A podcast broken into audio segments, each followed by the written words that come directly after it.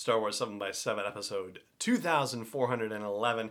We're back to our Mando Memos series, and we don't learn anything new about the client directly in season two of The Mandalorian, but the things that we do learn during season two put him in a new light. Punch it.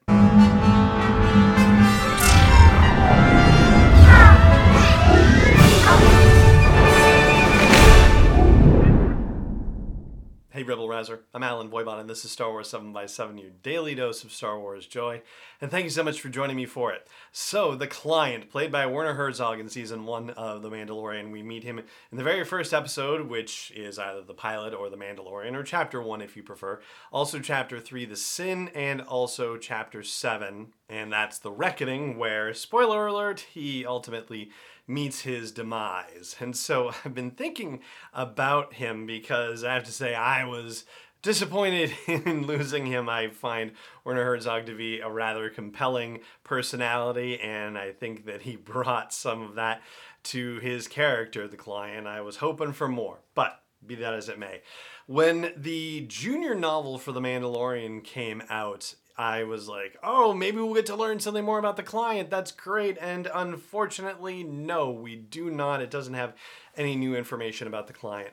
But in season two, we learn about the Imperial facility on Nevarro, and that struck me as being rather interesting for a couple of reasons. First of all, all the troopers that we see at that facility are in pristine white uniforms, and that was utterly different from the stormtroopers that we saw guarding the client. All of their stormtrooper armor was grimy, was dirty, was unkempt, and so, you know, it makes it kind of clear that those stormtroopers actually had nothing to do with the stormtroopers that were in that Imperial research facility that we saw in chapter Uh, twelve, The Siege.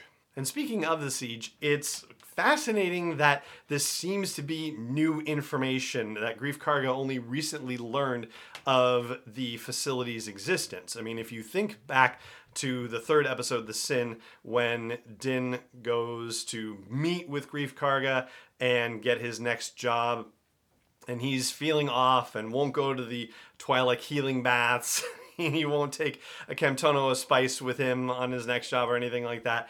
But the Mandalorian wants to know what the Empire is doing there. So it's not common knowledge that the Empire is even on Nevarro to begin with. And Greef Karga's response is that, oh, you know, just the Empire, like it's just, you know, the occasional mercenary and warlord, and that's it. So he is not expecting there to be any sort of organized presence on Nevarro like the Imperial facility that we see in season two. But I do believe that Werner Herzog's character, the client, knows about that facility because he tells Doctor Pershing in The Sin in chapter three to extract the material and get out of there because he can no longer guarantee Doctor Pershing's safety. And so that suggests, number one, that through whatever the client's intelligence network is, that he knows the Mandalorian has not left the planet, which, you know, may not be a very good thing. And it's been established that Moff Gideon has spies on Nevarro, right? We saw that happen in chapter twelve as well. And even though it was just a hologram appearance, I think we can safely say that Doctor Pershing was working at that Imperial facility, so that does suggest that the client had some knowledge about it as well. And so maybe the whole thing about needing to, you know, get Doctor Pershing out of there, and the fact that the Imperial presence isn't very well known on Nevarro in season one suggests that anything that they're doing with getting Pershing back and forth is happening under cover of darkness. But back to the client, we pretty well established that the client is operating in secret and as a front operation for Moff Gideon, and he is reporting to Moff Gideon, as is established in chapter seven, The Reckoning, when Moff Gideon calls and the client has to tell Cara Dune and Greef Karga and the Mandalorian, you know, I hope you don't find me rude, but I have to take this call. And then, you know, his response to Moff Gideon is, yes, I have the baby, I have him. Like, clearly, it's established that the client is reporting to Moff Gideon, and so is just, you know, one tool within Moff Gideon's overall arsenal. So he may well have been some sort of imperial dignitary in the past. You know, certainly he has that medal that he's very proud of wearing. But now he is, you know, operating secret, operating as a frontman for Moff Gideon, and is easily disposed of. And, you know, the stormtroopers that he's working with are, you know, not the best of the best. They are not representing the Empire very well at all, and they seem to be operating, you know, as much under, you know, cover of darkness and with, you know, such a low profile as possible that, you know, not even Greef Karga really, you know, realizes or pays attention to their presence on the planet until things go bad. So as much as I had hoped that we might find out more about the client's role and that he might have had a more significant role in the proceedings, even, you know, in death, we might have learned more, because that does happen from time to time.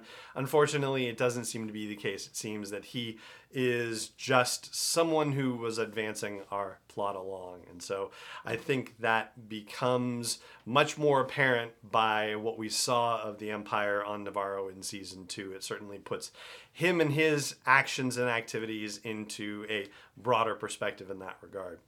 But if you think the client had a more important role to play, if you think that his influence might still continue to be felt in The Mandalorian in season three and beyond, I'd love to hear your thoughts. So chime in wherever you find a comment section for wherever you're catching this episode, or at home base for the show at S W seven X seven dot com.